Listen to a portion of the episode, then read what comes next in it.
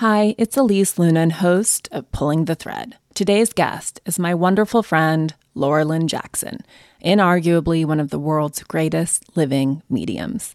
In today's conversation, we explore both this life and what lies beyond.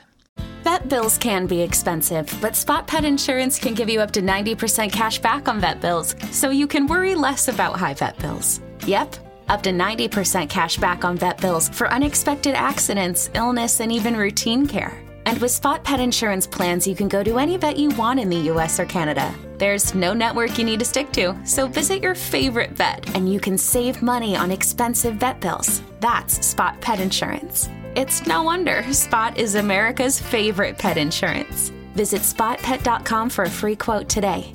For all terms, visit spotpetins.com slash sample dash policy. Spot Pet insurance plans are underwritten by either Independence American Insurance Company or United States Fire Insurance Company and produce Spot Pet Insurance Services, LLC. This is an independent ad from Spot Pet Insurance Services, LLC.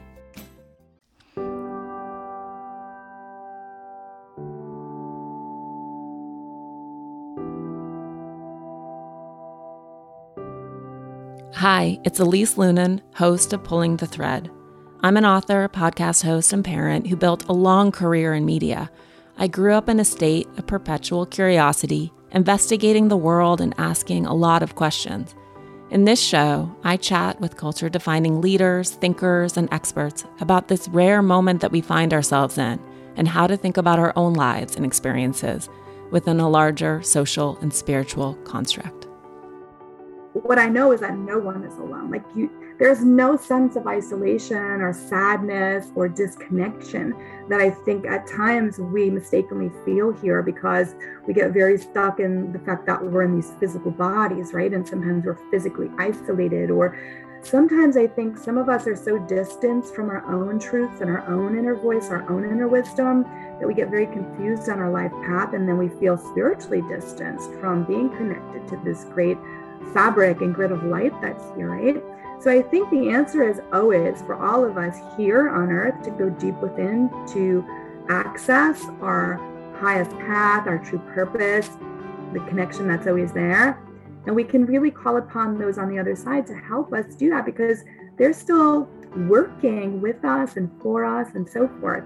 So says Laura Lynn Jackson, psychic medium and best-selling author of The Light Between Us: Stories from Heaven, Lessons for the Living, as well as Signs: The Secret Language of the Universe. Laura has dedicated her life and career to using her incredible gift, the ability to connect and communicate with the other side, to teach all of us how to tap into our intuition, access our higher self, and ultimately embrace the powerful light that burns inside each of us. Our conversation is both inspiring and practical as Laura guides us through exploring the connection within us. She discusses how to ask for and recognize signs from our team of light, her term for the rock star assembly of our departed loved ones, guardian angels, and the divine, all of whom have congregated on the other side to provide us with guidance, love, and connection, as well as why we should trust our pull toward connecting with others here on earth. For Laura, we exist to help our souls grow collectively whether here on earth or on the other side. And when we open ourselves up to be part of the great eternal chain of light, we move the whole forward. Connection is a gift available for all of us to access. We must simply create the opening for it to flourish. Okay, let's get to our conversation.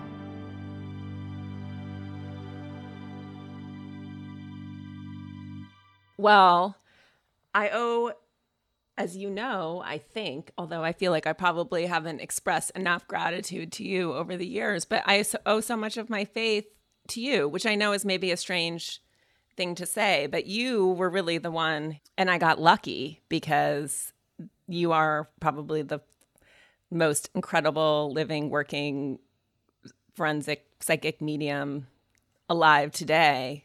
But oh my gosh, though, you're just like giving me way too much credit because you know I'm only a vehicle, at least that the other side uses. So anything that you got from me was really from them, and I really think it's because of your beautiful path here and your journey. And how many people you're leading to that understanding and helping to make those connections. Right, we're all in it together. we're all part of that same team of light in the here and now. So I feel incredibly honored that my soul gets to know your soul this lifetime. Like I feel like we've known each other before, part of the same soul group, but like you don't always get to connect and be with people in your soul group each lifetime. So I'm super honored. Oh, same. And one of the things that I think is so stunning about your gift and the way that you bring people through, well, there are several things about it. One, and this I think, you know, skeptics don't really understand it, but there's like an energetic imprint in your reading where you very much feel as though you're in the presence of the person that you're actually channeling. Like you channel the subtle nuance of personality in a way that I think is incredible. And then also your thesis, you know, there are a lot of sort of oracle junkies in our culture, right? Who want to consult a psychic before they make any decision and et cetera. And like I try to be very careful personally partly through what you've taught me which is I like general messages to the divine and and that sort of leadership but I don't like to get a lot of personal readings because as you teach you don't need them the whole point of your work is to show that there the other side is there and it's our job to cultivate those relationships and we don't need you as amazing as it is exactly exactly you know and i think at least too i've always known that i was here as a teacher. I happen to be a psychic medium but i really feel my true purpose is to just show people how accessible this is to all of us and how it can just infuse your life with so much beauty and meaning and purpose when you open to it and access it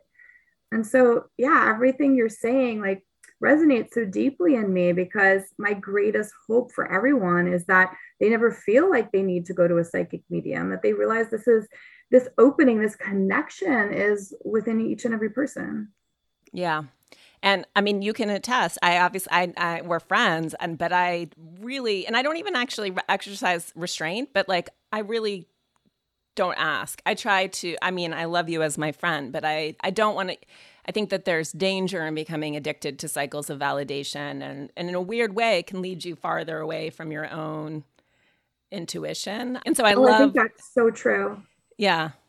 The way you teach people, even on social, even on your Instagram and the sign sharing that people do. Oh, it's so every time I sort of want to hit from the other side, I just go there and see the incredible things that people share with you. So, can you talk people through obviously you've written two beautiful books and hopefully there are more but you know the the newest one i think everyone needs to read the light between us. It's so beautiful particularly parents who have lost children. It's such a stunning read and and and pet parents and i mean you really go through it all.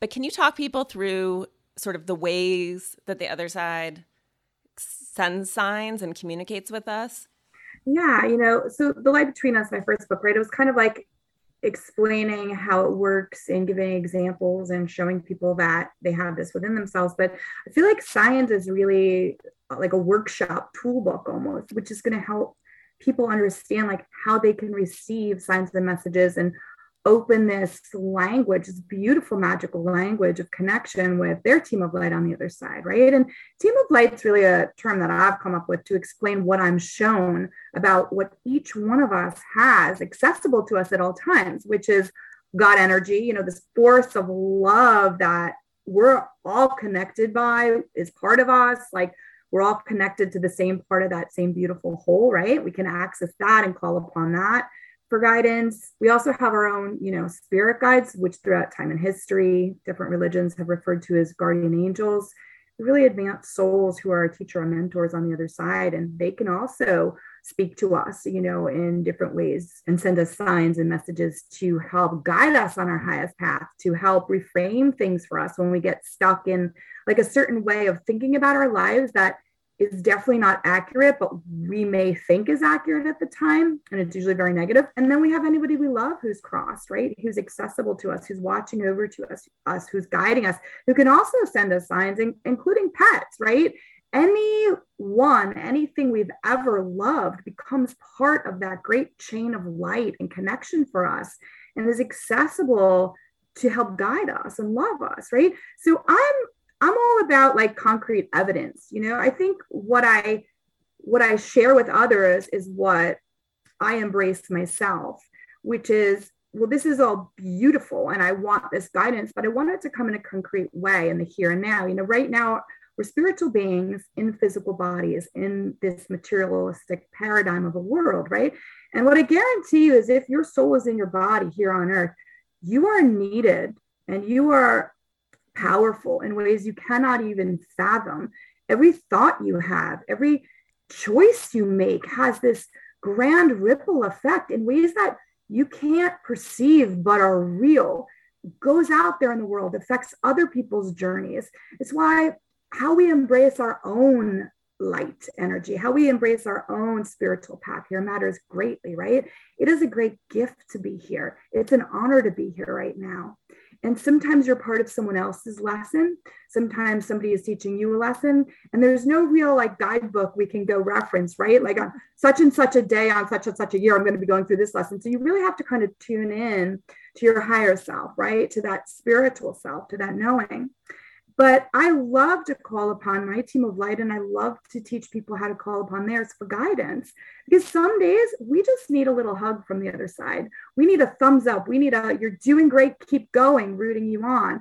Or we need guidance of like, yes, this is your highest path. Don't be afraid. Make that change, make that shift or we just want to know they're around on days that we're celebrating birthdays or anniversaries, or that we're feeling really bereft because we're missing the physical kind of connection of our loved ones, right? Maybe their crossing date or their birthday and they're not physically here. We want to know that they're still present. And so creating a language with the other side can be this wonderful tool just to get evidence of that and to get reassurance of that and also to feel that love and connection. It's there for us and it's it's so beautiful to open to it. You know so i always ask people to create a language that's very concrete and very unique you know i think a lot of people before they understand how to create a language they just say to their loved ones or their team of light on the other side like send me a sign and they just leave it totally open ended and i think you know that's awesome. That's a starting point and that's a great starting point because here you are you're like open to it right but you can fine tune it so beautifully and you can challenge your loved ones on the other side your team of light on the other side to send you really specific signs and messages you know? And i think to get our attention a lot of times they'll they'll mess with electrical devices. We know this. They love to change the words when we're typing like text pay really careful attention to like what words change to. They kind of send us messages that way right? They put points in our path. A lot of times they'll put creatures in our path that navigate the world using electromagnetic fields like birds, butterflies, dragonflies, ladybugs, deer. You can kind of Google any animal that navigates this earth through electromagnetic fields, and you can pretty much guarantee your your team of light sending you some of those just to get your attention, right? But I think creating a language is so wonderful. I love one of my favorite things is to hear people's stories of connection, you know, and some people get very creative. Like I had one person, you know, write me like, I was thinking of making a career change. So I asked my loved ones on the other side to send me like a dragon if it was like no, and a rainbow if it was a yes. And I got the rainbow, you know? So it's like they're very creative, like almost like a yes no system too. What I am clear on is that we do have free will here and that trumps everything, right? So there will be some moments I think where our team of light can give us encouragement and help guide us, but not give us the answers. And I think if you get to a moment like that too, it's really important to reflect that this is probably a bit of a soul test for your soul that you're trying to master in terms of like choosing a fear path or a love path, right? And trusting in that love path always, that will always take to your highest journey here as a spiritual being. So, yeah, creating a language can really transform not only your life, right, but lives around you because the choices you make and how you are embracing your own journey affects countless others. Mm, so beautiful. And that idea that everyone really matters and everyone's life has meaning. Um, More than we can even understand. I'm sure. High schoolers are busy, but no one's too busy to help fight cancer. The Leukemia and Lymphoma Society is looking for their next Student Visionaries of the Year. Could that be your child? High schoolers who participate in the seven week philanthropic leadership development program gain valuable life skills like project management, communication, financial literacy, and entrepreneurship. Forming strong teams behind them, they fundraise for the Leukemia and Lymphoma Society in honor of a pediatric blood cancer survivor right in their local community. Most importantly, this campaign is an opportunity for high schoolers to engage in meaningful work within their community and make a real impact on the lives of blood cancer patients and their families. Sound like something your child might be interested in? You can learn more about Student Visionaries of the Year or even nominate a student at lls.org slash students. That's lls.org slash students.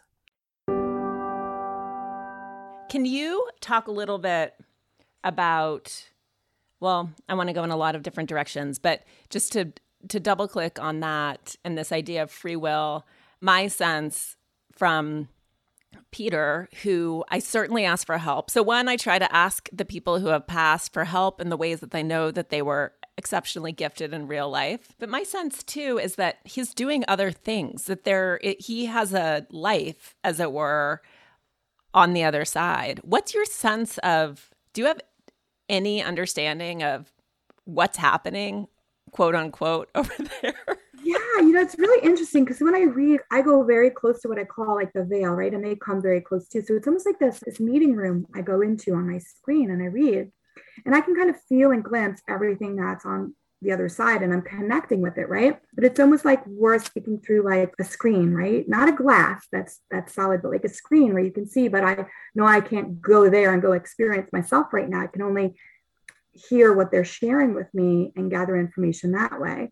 You know, there have been many beautiful things that they've told me because when we cross, you know, this idea of rest in peace, they are. They're the other side is a place of love and connection and peace. And from what they share with me, it's like this feeling of love that is so just complete that you realize how connected you are to everything and how divine there like how there's divinity in everything like how everything in some way makes sense and it's all about love right but when our souls leave our physical bodies, this earth is really just a school, right? And it's a really fast paced, intense school. And we we come here because we are invested in helping each other grow and shift and change and this is one of the ways we can experience that but when we when our souls cross back to the other side and the other side let's not forget is right here with us it's like the other side of a sheet of paper all those souls are still very invested in our journeys here and rooting us on and helping us. Think about like if you were on a team, let's say like a soccer team, right? Football for those in the UK and, and abroad. But and you were on the sidelines, right? Because you got pulled out, but you are rooting your team members on and you are cheering them on and you're projecting your energy and you're saying, oh, run to the right, run to the left, because you see a better picture than maybe they can when they're out there on the field or you just want to share your energy that way. That's what our loved ones do for us, right? They're still very invested in the journeys here. Some beautiful things I've heard from individuals on the other side is I've had children come through who have crossed through violence, like being shot, for mm. one example, who he came through so proud, this young boy, sharing that he and his mother, who was here on earth, were working on uh, legislation to change and help save lives and prevent more deaths here, right? Through gun laws. And the mother validated that. I've had children tell me that one of their roles there is crossing animals that are dying, like greeting them, you know, and um, feeling that love. A lot of people who have crossed through suicide share with me that they're working very hard to heal their family members here to help their family members know that it was no fault of their own, to release guilt that they might be carrying, and to also help them work towards like helping mental health awareness here and so forth. There seem to be so many different ways we can engage in helping our spirits, our souls grow collectively, right? Whether we're here on earth or we're on the other side. So there are definitely like jobs, if you will, you know, in that sense. But I think it's really up to our souls and what we feel pulled to do when we're on the other side what I know is that no one is alone. Like you, there's no sense of isolation or sadness or disconnection that I think at times we mistakenly feel here because we get very stuck in the fact that we're in these physical bodies, right? And sometimes we're physically isolated or sometimes I think some of us are so distanced from our own truths and our own inner voice, our own inner wisdom, that we get very confused on our life path. And then we feel spiritually distanced from being mm. connected to this great fabric and grid of light that's here, right? So I think the answer is always for all of us here on earth to go deep within to access our highest path, our true purpose, the connection that's always there. And we can really call upon those on the other side to help us do that because they're still working with us and for us and so forth. You know, I've also had scientists on the other side come through telling me they were working with certain scientists here who they were like centuries apart or never met. But it seems to me like there is what, you know, you brought up before what Peter was good at here, you ask him to help you with there. It seems to be a thing like the talents we had when we were here, we still are very inclined to help people here with what we were good at when we're there, right? We still channel down and we help people. You know, they when we talk about art and artists creating, there's always a spiritual team of light helping to inspire, helping to create. Because I think art is what heals our world truly. And I think mm. all artists are vehicles to share that light, to share, share that connection, to share those lessons, to help people experience in a way other than like words or materialistic things, right? To access this kind of energy or this understanding. So I know there are many souls on the other side who work as a team of light with artists here. You know, it's very beautiful. I, I don't think there's any end to what we can do when we're there. But those are just some of the roles that, you know, hmm. I've heard of. I think there are certain like teams that inspire people here, right? Like it, in just really beautiful ways to help humanity. So it's this great chain of light. Yeah. Oh, so beautiful. And that idea that nobody is alone because I know so many of us can feel isolated, lonely, detached, separated here. But this idea that not only, you know, I think about parents who have lost children, which is, you know, I know you work a lot with kids, like how the the complete devastation and the small comfort, but the comfort nonetheless of thinking, oh my God, there are people, they are with people, they are with ancestors there with animals, you know, like your little, my pet dot isn't wandering around somewhere alone. there's so much comfort. If people allow themselves to go there, there's so much comfort in that idea.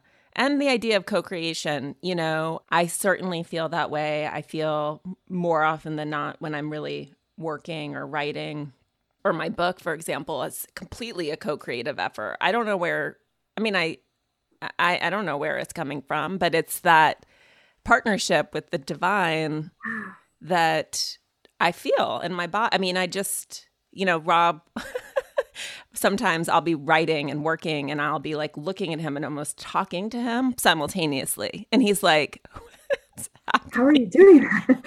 You're like, oh, it's just coming through me. I can, I can. just, just doing some automatic writing, babe and having a conversation with you. And no, I know scientifically that people can't really multitask. Do you need to open to that co creation in order to really harness it? Or is it just de facto part of anything that, that comes through? Do you mean when you say you, do you mean me personally or like the world at large? One, one in general, like anyone, right? Yeah. I think it's always there for the taking. And if you don't purposely direct your energy and say to your team of light, like, I'm open and ready to be used as a vehicle of love and healing in this world, however I can best be used, they're still going to come through. But it makes it so much more fluid and easier if you make a declaration of energy, right? Where you say, I'm all in. I'm ready to receive, use me, guide me, because then it really flows through but they'll still get to you no matter what. You'll get like downloads, you know, at all different. I call it a download, right? It's just like sudden and it comes to you and through you. You'll still get it, but I think if we each take a moment to declare to our team of light energetically that we want in, we want to do that. You know, we want we want to be part of this beautiful chain of light that is healing and helps people rise together I think it becomes even more accessible to us in beautiful mm-hmm. and surprising ways, you know, in ways we might not have scripted or thought like this is how it's going to translate in my life, how I'm going to be used as a vehicle of that. It might even surprise, it might, might be moments of surprise for us where we realize suddenly, like, oh, that stranger I just had that conversation with, that felt there, it felt like very light felt, it felt like it had a deeper purpose. Like it resonates within us, within us sometimes. And, you know, I think the times that we feel isolated here, the way to completely break that and remind us of our connection is any act of kindness that you do for somebody else, like any act of service. You know, this might sound silly, but like putting a $5 bill on the ground and leaving it for someone to find, like think about that moment of like, oh, look what I felt like the joy somebody's going to have finding that. Like, look what just came into my life. Doing anything kind for anyone. Like somebody wants to go in front of you in traffic, waving them in, just feel what that feels like, right? Or like calling somebody maybe who you think might be a little lonely maybe they're maybe they're elderly like reach out now, that's always how we break this isolation is through doing for others it's like mm-hmm. being reminded of that you know i think reminds our soul how we're part of each other's journeys and we couldn't separate from that if we tried yeah. And I feel like you've written too about sometimes like the random intervention or comment at the grocery store, like where you're like, I guess I'm going to compliment this woman's earrings, even if like maybe they're so unappealing. And then you find out that it's, they were like a gift from that person's mother and it's right. her birthday. Like the, the way that we can also participate in each other in these affirming moments. Um, yeah. And to trust who pulls with that. Like, I think sometimes we get like, I feel this pull to say this or do this. And then we're like, no, no, no, that's not, I can't do that. That's like, you know, but we should. We're all here to connect and to be part of each other's journeys. And I can't tell you how many times I get messages from people saying, this was the sign I asked for, and it was delivered through my child or my friend or a stranger who said this to me or suddenly showed this to me. I think the other side uses all of us in these divine ways. So if we're walking along one day and we suddenly feel compelled to like share something with this stranger or say something, that's most likely the other side at work trying to use us as a vehicle for healing and love and light and connection right? But if we we have the free will to shut it down and be like no i can't do that. I'm not going to say that. You're not going to trust my pull. I'm not going to trust my intuition. I'm only going to stay grounded in this materialistic world. Like then we lose out right? So it's about trusting the light within us all trusting the knowings trusting the, what i call the pulls of connection. It's really it can really change your life in magical ways and because I think when you have those do you you realize that's happened for you as well? I woke up at 2 a.m. last night drenched in sweat, throwing bedding off of me. Every pet was also on top of me, which probably didn't help. Many nights I have the opposite problem where I'm hunting in the hall closet for extra blankets in the wee hours because I'm freezing. In part, this is because my husband and I have wildly different sleep temperature preferences, and I'm cold because he's left all the sliding doors in our house wide open. But there's actually a solution I've come to learn. And I'm all about a sleep solution because we know how important good, uninterrupted sleep is for every facet of health. Have you heard about ChiliPad by SleepMe? It's a bed cooling system designed to revolutionize the way you sleep naturally. The ChiliPad bed cooling system is your new bedtime solution. It lets you customize your sleeping environment to your optimal temperature, ensuring you fall asleep, stay asleep, and wake up refreshed. ChiliPad works with your existing mattress. It's a water based mattress topper that continuously controls your bed temperature from 55 to 115 degrees. You can also choose a different setting than your partner so you each get what you need. What I want? A cool mattress with piles of blankets on top. ChiliPad believes sleeping at the optimal temperature helps people naturally reach their highest potential physically and mentally. Visit www.sleep.me slash thread to get your ChiliPad and save up to $315 with code THREAD. This offer is available exclusively for Pulling the Thread listeners and only for a limited time. Order it today with free shipping and try it out for 30 days. You can return it for free if you don't like it with their sleep trial. Visit www.sleep.me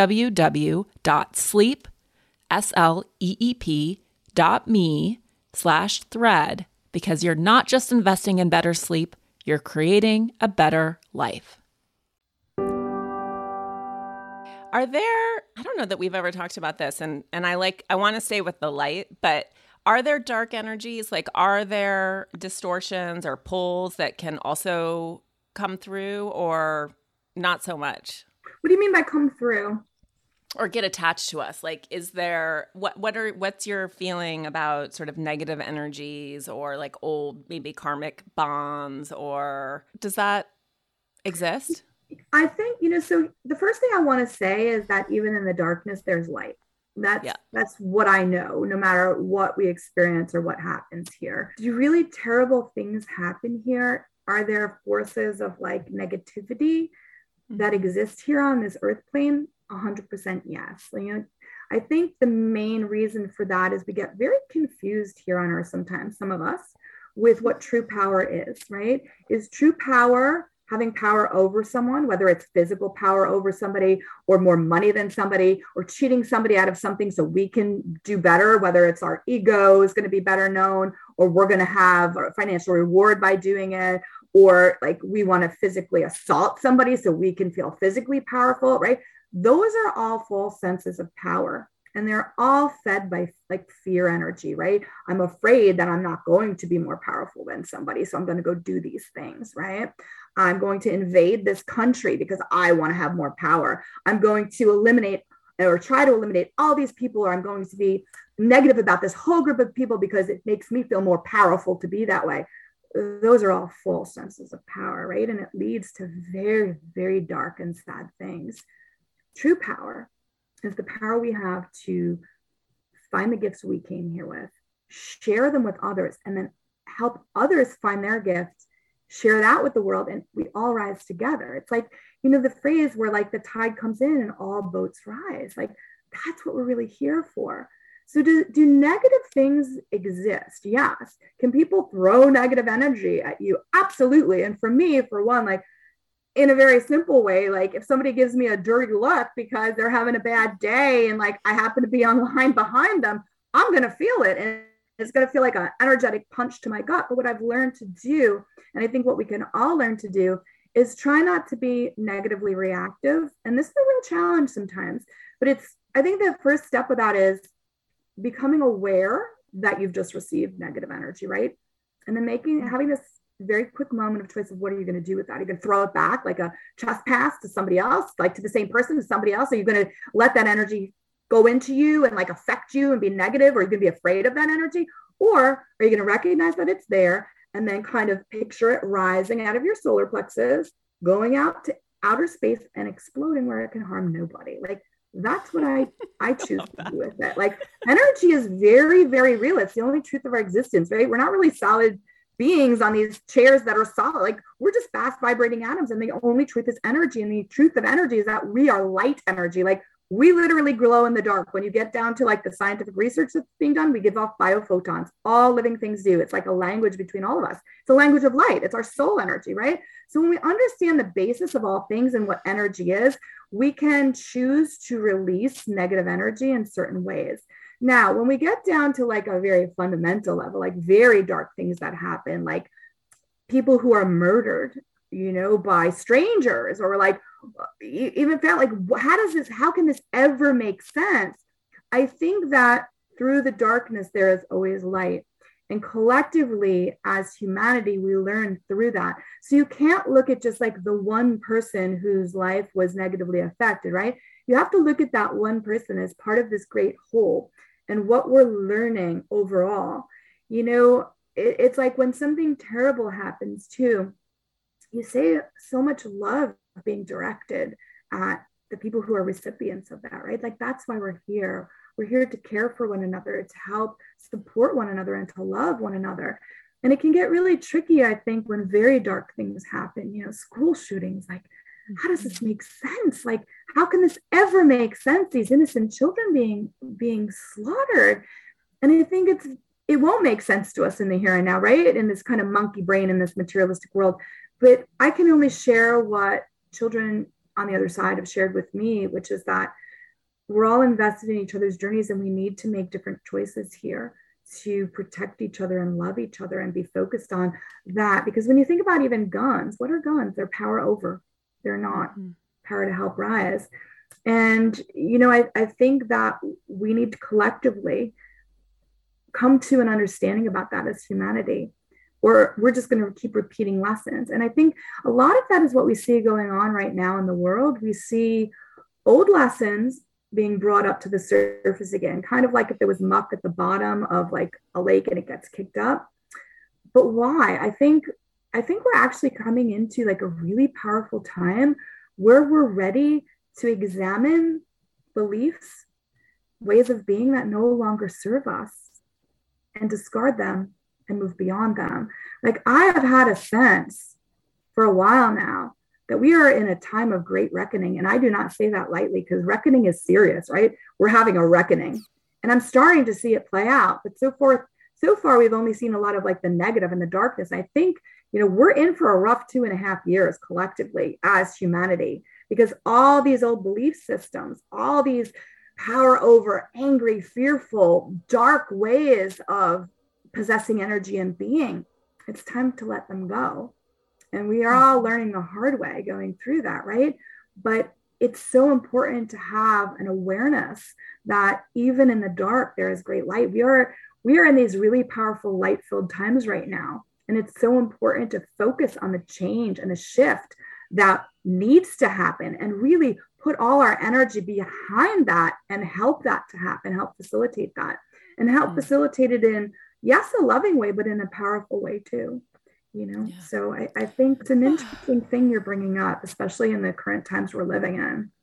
No and i think you're so right. I mean reckoning is is accurate. And what also seems to be happening in a really powerful way and i feel like we're in sort of a kick turn or you know it is this this emergence of all of these the ways that we've relied on systems and structures and external authorities to tell us how to be and we're watching that not protect us or the failures that have been built into those systems becoming quite evident, right? And it seems too, as you mentioned, we're all these biospheres, like we each have our light, that there's this awakening happening as people are recognizing, oh, I matter. Like my life here has meaning. And this is a co creative exercise of leaning in, and it requires each of us to do the work. There's no more complacency. Oh, yeah. There's no more like being governed, being ruled, being told how to be. Like it is now on all of us that sovereignty, it's incumbent on each of us to pick that back up and grow it. Yeah. You know, that's your light power. And we always have that accessible to us. But some people don't understand that we have that within us and we need to take ownership of that we need to choose our highest path because we're all part of this collective whole, right? When we make choices for ourselves and we are kind to ourselves and we are critical thinkers where we examine things and we question things and we find our truths and we honor that, right? We're elevating everything. You know, and one thing I want to share too, when I do workshops on manifesting, I think there are two steps that usually when people are taught to manifest, they completely miss that my guides have shown me are so important and i almost call them like pre-steps right? And it's the it's the purge and balance step. So what i hmm. typically will have people do is take a moment for us to just like take a pe- piece of paper and a pen and just you could do this on the keyboard too and anybody viewing this can do this within your own lives too right? But you can imagine like what this would be like for our society to do as well right? And write a list of every negative thing you can think of like every negative message anything that you hear and you'll hear and it comes out and then you examine it and you're like, I don't believe in any of these things. This is not my highest, but this is not true. This is very negative thought patterns. This is very dark, bad, negative energy and, and reject it. Like realize like I don't believe in these things. This is not this is not the truth for me, but yet the messaging is there. I feel like we're having this reckoning globally, right? Where we're going, wait a minute, here's what messages we've been getting let's examine those and then let's reject them. Like the purge has to happen first. Those negative messages have to rise to the surface first, or we can't recognize them, reject them. And then the next step is balancing, like bringing in the light, connecting mm-hmm. with things greater than yourself, whether it be art or music or like having some sort of ritual to like embrace and honor the fact that you are a light being and it's time to step in and take ownership of your light like that's the first two steps to manifesting right? And then we open and we have thought and we have vision and there's so many more steps after that. But i think it's the purge and the balance that we're in right now. And that's not a bad place to be. It's it's actually really important. Yeah a lot of work. Can i ask yeah, crazy so question? much work so much work. Can we talk a bit about when the soul comes into the body? And I've heard over the years various sort of people who have miscarried or choose not to carry a baby. Like when when do we incarnate okay. in the womb? So that's such a great question, right? Like I think what you're really asking is like when is our soul like tied to the physical body that yes comes here into the world, right? So I can share with you what the other side has shown me, right? We're all part of different soul groups, right? And a lot of times we can recognize individuals in our soul group, whether they're family members, of course, are in our soul group, but a lot of times strangers we meet who become friends, or like you just resonate with people and you're like, what? I feel like my soul knows your soul because it does, because you're part of the same soul group. But there will be different soul group members that may or may not choose to physically and fully incarnate this lifetime here. It's almost like I'm on the sub team if you need me, or I'm meant to play a certain role in your life. So that soul group on the other side is always connected, right? We have our own like spiritual groups. And when we really get down to it, this whole existence is really just a virtual reality that our souls are beamed into these physical bodies, but our soul essence, like who we really are, the light of our being is always on the other side, safe and sound. And we have like, if you've ever done virtual reality where you put on the goggles and the things, which I have, and I feel like my guides had me do that once so that I could be like, this is exactly what Earth is. was like. This is, you think you're really experiencing, and you are in that materialistic physical way, but your soul is always safe on the other side. And any, like, any lifetime you've ever had, any incarnation you've ever had, it's really happening simultaneously and you're linked to it all, right? So it's like you're having this experience here. So when does the soul attach into the body? It's with the first breath. Mm. So when a child is born, and when each one of us were born, that moment we took our first breath like that, that's the on button. We're completely attached at that moment. Prior to that, we're still attached, but it's this cord of light, right? This cord of connection. We're not really fully in our physical beings. It's almost like if you were a deep sea diver and you were on the craft and you've got all your stuff on, but you haven't gone underwater yet. And then the moment you like jump off the boat and go under, that's coming here. Mm-hmm. Now we're attached, right? So it's that moment we take the first breath, which is also why when we feel really frenetic, when we feel really overwhelmed in our physicality and the physical experience, if you do breath work, it will always realign your soul with your physical body. It will always get you grounded in your own light. And you know, it's very interesting because physiologically, too, when you do studies of people just doing some deep breathing, right? It changes your body chemistry. It changes all these things. So just to be reminded of that. So, like a lot of times, souls on the other side will talk about the fact that they weren't ever supposed to fully physically be here on earth, but they were supposed to be connected spiritually through that cord of their body developing in their in their mother's womb because they were either meant to be like a moment on that person's path or maybe many people's path involved in that pregnancy, right?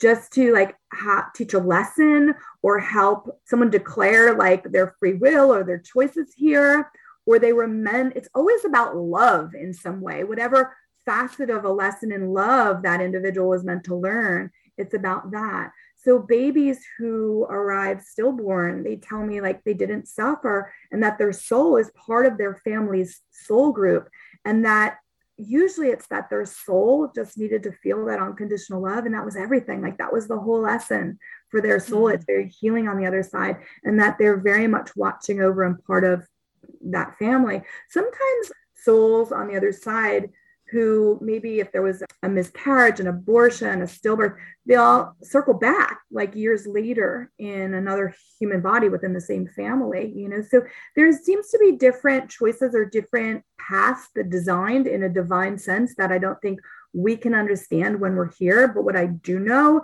is that it's so important for us to always focus on whatever lesson about love we were meant to learn from that, whether it was self love and our own empowerment or like unconditional love or just a surrender, like having love but surrendering to the other side, that there is some sort of divine path connecting us all and guiding our own journeys, no matter how chaotic or confusing they may seem. There is always this light and force of love guiding us, helping our souls learn the lessons we need to master or we've agreed to explore or whatever it might be. Trusting in that, I think, is so fundamental to understanding the spark of connection between you and everything. I'm exceedingly careful about what I buy, not only because I live in a 1,500 square foot house with children who sure have an awful lot of stuff, but also because I try to be conscious about everything I use. And sure, I want to use everything I buy. In addition, thanks to a decade in the wellness industry, I am very keyed into product claims and product content. This is why I like Ritual's Essential for Women 18 Plus multivitamin, which is clinically backed with high quality, traceable key ingredients in clean, bioavailable forms. I also like their Synbiotic Plus 2, which is a probiotic that's simple and effective.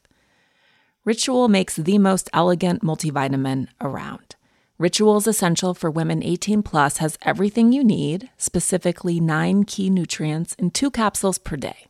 Their unique beadlet oil is so slick it's actually patented, and their capsule has a delayed release design, which is brilliant and essential, to help make it gentle on an empty stomach.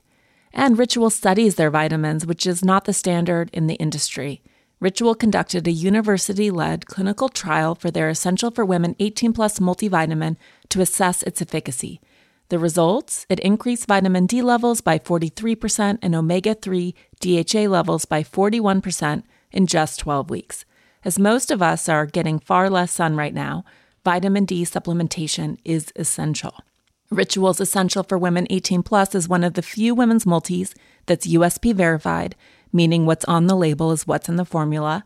Only about 1% of supplement brands on the market have the USP verified mark. It's also soy free, gluten free, vegan friendly, and formulated without GMOs. Did I also mention that Ritual is a certified B Corp and female founded? Nothing makes me happier than these two facts. No more shady business. Rituals Essential for Women 18 Plus is a multivitamin you can actually trust. Get 25% off your first month at ritual.com slash thread. Start Ritual or add Essential for Women 18 Plus to your subscription today. That's ritual.com slash thread for 25% off. I feel like maybe you told me this, but you can you can confirm or deny that sometimes animals, the soul or spirit of an animal is just lighter. It's like more of an angel. Like they maybe aren't not dense enough, but that it's not not intended for humanity, but intended to be here with us, and that it's a way for them to experience this realm before they head home. Yeah, you know, I think animals are here so often to teach us unconditional love. You know, I think a lot of times people have a really hard time feeling unconditional love for humanity. But for like animals, like dogs, like they're like, oh yeah, you know, like you feel it. It's it's it teaches us lessons in love, in divine love, and unconditional. And animals love us unconditionally. Like we can be having the crankiest, worst, worst day, and they're still going to love us. You know, I yeah. beaming us with that sense of love, it reminds us who we are at our core. Like nobody is too dark or too broken, no matter what you've done here. Nobody is ever disconnected from their light, their capacity to love, their their divine connection to their higher self, to God energy, to this force of love to all people. It's just a simple shift or choice we can make to reaccess that. You know, and I mm. think sometimes people get so stuck on their paths or so confused or they they're carrying around all this guilt or this burden, these things that belong to them, that it's it's really important for them to take a moment and recognize like there's an inner connection, an inner spiritual life that's going on at all times that is always accessible to them you know, and can mm-hmm. always be called upon to help guide them and help them navigate sometimes very difficult situations here. Yeah. Have you done any amazing readings lately or anything that sort of sticks in your mind as an evolution on what you already have heard or known? You know, I think there is never any reading I do that doesn't amaze me and doesn't teach mm-hmm. me something. Readings to me are just such intimate things that I don't typically share what comes through unless I have someone's permission or like they share it, right? But I can tell you, like, one of the things I love most of all that oftentimes happens in readings is somebody's loved one on the other side will bring up a situation that's either going on in their life now or has gone on in the past, right? and they'll reframe it. They'll be like, this is what that was about. this is what you were mastering then. And I think it really just helps us navigate our our our life paths in different ways or look back on it and see the spiritual light connection and like the spiritual meaning in it and how it shifted and what it taught our souls in a beautiful way right? And maybe it wasn't about the person we were focused on it was about something totally different. I think it can really transform the stories we're telling ourselves about what we're doing and what we're achieving here. I think a lot of us have very inaccurate views of whether our life or a path or a situation has been a success or a failure, right? There are always lessons in everything we're going through. It's such a human tendency too, and I've certainly felt this about my life. Like you you really need the long view and the perspective to look back and recognize the gifts of darkness sometimes or hard moments or hard things, things that you would never have asked for or wanted, but then to recognize the gifts that they also bring or the way that your life has changed as a result. Like you can't, no one would choose those things in the moment. Right. Exactly. You know? Exactly. You know, and what you're bringing up, it's so important. It's really the word reflection, I think, is like a, and a lot of times we'll have those moments when we write. It's why people talk about the importance of journaling. It's like, you know, I spent tw- almost 20 years in a high school English classroom. And one of the things I would do every year at the end of the year with my students, I, w- I would have them write a year end reflection. And in that reflection, they would examine the books we read, the themes they learned, the poetry we, we explored, the writing they did, like creatively and like the kind of memoir writing and we would talk about the journey they were on that year, but we were really talking about their spiritual journey, right? I might have been in a room with four walls and we might have been talking about literature and what they had written, but it was really reflecting like spiritually, how did they grow that year? What affected them? What lit them up? And they would come away with the most incredible insights, you know? And I, I think unless you're being told by a teacher in a classroom, you need to write this for a year end grade and complete your course. Many of us skip that step. And oh my goodness, are we cheating ourselves? Because it's so mm-hmm. hard in this frenetic paced world to take a moment to sit down quietly with ourselves and reflect and have those moments. And you can reflect as far back as you want. You can reflect to when you were like four years old. You can reflect to something that happened four years ago, whatever it might be. What you need to trust is that your team of light is going to work with you to help show you, help you reflect, help you understand things in a new way. And it can be freeing and it can be transformational. You know, you can walk away from that moment of reflection, having a whole new understanding and, and outlook and seeing the meaning that before you couldn't see before. You know, it, it's it's magical. It truly is. Mm. I love the fact that you're a teacher or were a teacher never stops delighting me. And you obviously tell that story in The Light Between Us. And you also explain how you read or the way the information comes to you and how you diagram it sort of on your chalkboard, which is so lovely. And the thing that I think is extra powerful about your book, at least for me, it was an unlock, is that the work that you put into your skill and your ability to read accurately and that you're effectively playing this game of charades but the reading is really only as good as the person who can interpret through that screen. And so often people come to me and maybe they've had a bad experience with a psychic people have it's a spectrum of skill right? And it's not that people are are malintended. They just might not have particularly developed intuitive abilities, but it's an ability that we all have, right? I think yes, is your other absolutely. point. Yeah. How do you and and and so when also when people read or listen to reading, they skeptics can like grade every single thing looking for any excuse to reject wholesale whatever was said. But when people are cuz obviously you don't really read for people, they can access you through teaching, classes, books. I don't know, is your wait list two two, de- two decades long. How should people think about that as if they if they need that initial reading to really feel connected? Yeah you know i think readings can be beautiful doorways into one's own abilities and i'm not discounting how powerful a session can be but what i am saying is like there are a few set readers right and so many people people who want to access this connection that while a reading can be a vehicle to do that, it should really just be the start of a larger conversation you're having with your own team of life, right? So there's a couple things I want to address that you said.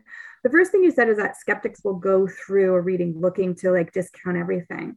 You know, I had this really interesting conversation. I did something called the Explorer series during, you know, lockdown, and I I was in discussion with different people, and one of them was a man named Dr. Bill Bengston, who does mm. research into remote Love him. Right? You know him, right? Yes. and he said the most fascinating thing to me. He said he would always go to like skeptic conventions. He'd be invited, right? And he'd show up, and everybody couldn't believe he'd show up. And the very first thing he would say to them is like, I actually am the only true skeptic in the room. You are all closed minded believers. And it was so powerful because what he said is a true skeptic questions, right? They're like a critical thinker. They don't have like a set decision made. Maybe raise an eyebrow and say, like, let me really look into that, right? But they don't go in thinking, let me just credit everything because this cannot be real. You know, and I've heard this theme mm-hmm. so much through all the academic researchers I've spoken to who are doing research in this field. They say it's so taboo, and other academics like don't want to hear about it you know, I did another interview discussion with Dr. Dean Radin, right? And he he worked at the Princeton lab when they were like exploring psi theory and all that. And he had this incredible data that like just blew the you know the materialistic paradigm to smithereens. And he was so excited to show it to like the, the physics department. And he went literally knocked on their door because they were like, you know, four doors down.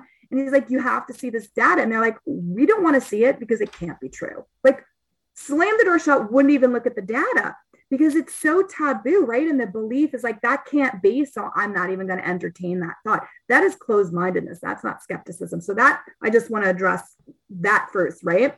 But second of all, the fact that there are a lot of practitioners out there, you know, saying, come to me. I'm going to help you connect. I'm a psychic medium. One thing that really upsets me in this field is a lack of credentials one needs, right? You look at any career, any profession, anything we spend our energy on in the here and now in the United States, and like you have to get tested for that. You have to show that you can do what you say you're doing. You have to come at it in a very logical way and show proficiency. And I feel like our world is just totally dismissing the field of like psi and psychic abilities and mediumship as being like we don't want to even look at it, right? So we're not going to form any sort of panel that would make you prove you can do this before you go practice it. So I think it can be very dangerous.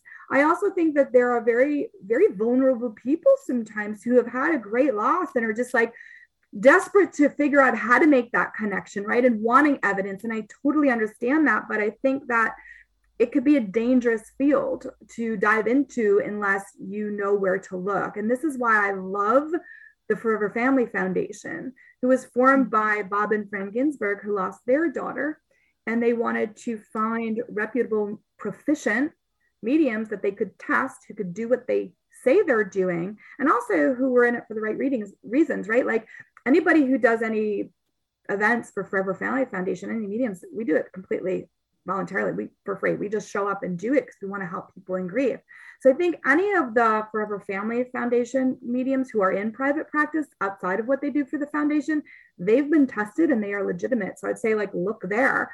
I'm also a windbridge research medium. So with forever family you know it's like i dive in to help people in grief with windbridge i very committed to donating my time to be tested and try and figure out how this works for me so we can all access it more and like have that you know connection in our own lives and right and also give credibility to this field because it's very real. And so looking at windbridge mediums you know can there be mediums out there who are not windbridge certified or forever family foundation certified? Absolutely 100% what i always say is trust recommendations. Like your team of light will help get you to the right person just through somebody telling you about them.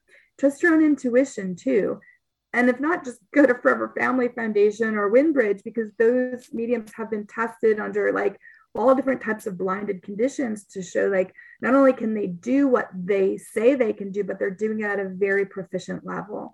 Because I think, you know, a lot of this is like this emotional language of symbolism and psychic charades that we have to very rapidly interpret what it means for the person. And you can understand like things could get mistranslated. And there's a great responsibility there. To me, reading for somebody is such an intimate thing, right? I hold it sacred. It's such a powerful thing that I think we all need to we all in the field need to approach it that way, right? And we also need to, and I don't know what other mediums do, but I can only do between three and five readings a week, which is also to address your other question why my wait list is closed because it, you know, I've never advertised. It was always like whoever was meant to find me would through word of mouth. But when my first book came out, then it like just grew like to a 10 year wait list in like four months or something. And I had to shut it down. And I slowly still, you know, trying to make my way through that and deal with all my regular client base that was, you know, rather extensive at the same time.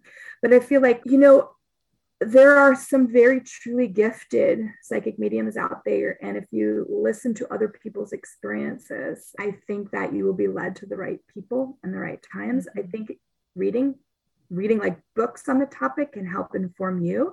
You know, Robert Ginsberg, who runs Forever Family Foundation, wrote a great book. I think it's called The Medium Explosion. It's available on Amazon and everywhere, which teaches people like what they should be looking for if they're going to go for a reading, what they should and shouldn't say, like you know that they shouldn't have to give any information things of that nature i think can be really helpful but i think the greatest thing i want each and every person to do is like to know and to actually practice in their own lives is like while a reading can certainly be like this instant doorway to the other side like nobody needs a meeting we have that within ourselves and i'm going to promise you your loved ones your team of light on the other side they're not looking for a medium con- to connect. Like their number one choice is go directly to you by creating a um, language of signs and messages and like letting you feel them around, like helping guide you directly. They'll come through us for sure to help facilitate that, but they they always want to go to you first. So like opening to that and trusting in that can be really beautiful and like really opening to your own abilities will help open you to the other side. So maybe like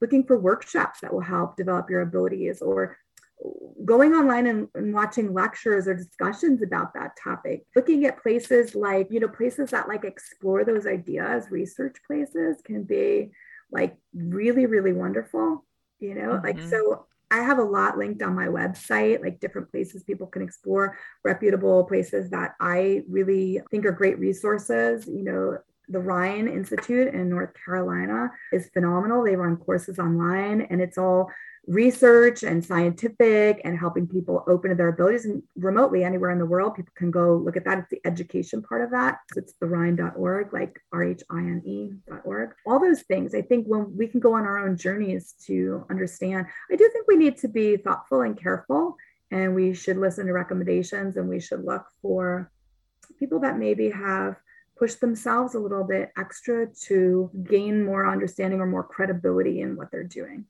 Mm-hmm. And then stay open to the signs. Yesterday, a hummingbird flew into my house. I um, mean, that is like a really big, in your face, obvious, amazing sign. I feel I like kept... that was planned because we were going to talk today. So I know. That, right? Trust like, me. I very gently caught. It was a, actually an like stunning experience because I I managed to sort of get the bird in my hands and release it outside. I mean, Never magical. been so close to a like hummingbird. Disney princess level magical right there. all because of you, Laura. No, it's not. It's all because of you. And I, I really don't like when people give away their energy or credit like that. Like, at least you are open to the other side. You are this connection of light with all these things. And I feel like when something like that, when a hummingbird shows up for you and lets you hold it, that's sacred like that's magical. And having that moment and recognizing like that's all done by energy. And like it's also like almost announcing and reminding you of who you are as a spiritual light being right? It's a blessing in your life right? It's so beautiful. Mm-hmm. don't ever give that away. Like you've done that. You've created that stream of light opening. You've said i'm open to it and i can experience that. You know i might have been somebody along the way who helped teach you how to do it or point you in the right direction, but that doesn't come from me. So whenever I do a reading and people are like, this was so amazing, blah, blah, it doesn't come from me. That's your loved ones on the other side. I'm just the telephone, you know? I think we, shift credit sometimes. Like, you know, it's like, it's you and it's your connection to the other side. And like, I'm the third party, you know? So I think owning that and like celebrating that part of yourself, at least too, like, I was open, that hummingbird came to me, and what a blessing that was. And I'm always going to hold that like energetic moment of connection on my path and journey forward. But it's like this like beautiful like sparkle from the universe reminding you mm-hmm. of who you are as a light being right? Well you're a beautiful telephone. I just want to say thank you. It's such an honor for me you know? I think that doing this in on my life journey it's it's so much more than i could have ever dreamed you know? Like it's just i feel so fulfilled and just so blessed and so like honored and humbled to do this work in the world. And you know it's not from me it's through me. So i'm always learning too and like learning how to reframe my own like here and now journey too with it. It's just phenomenal but we all have access to that.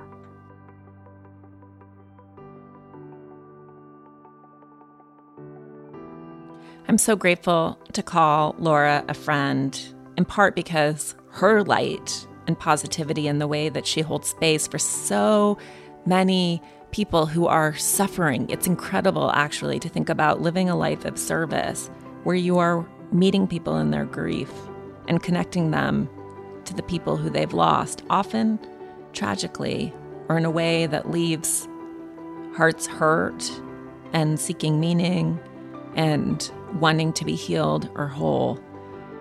I think her books are both stunning.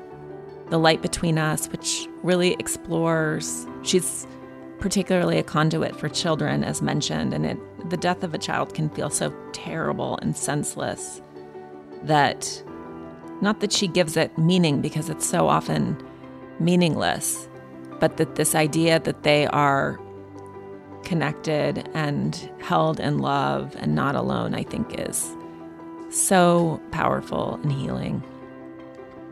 And as also mentioned, I love Laura's central thesis, which is that we all have the ability to do this ourselves.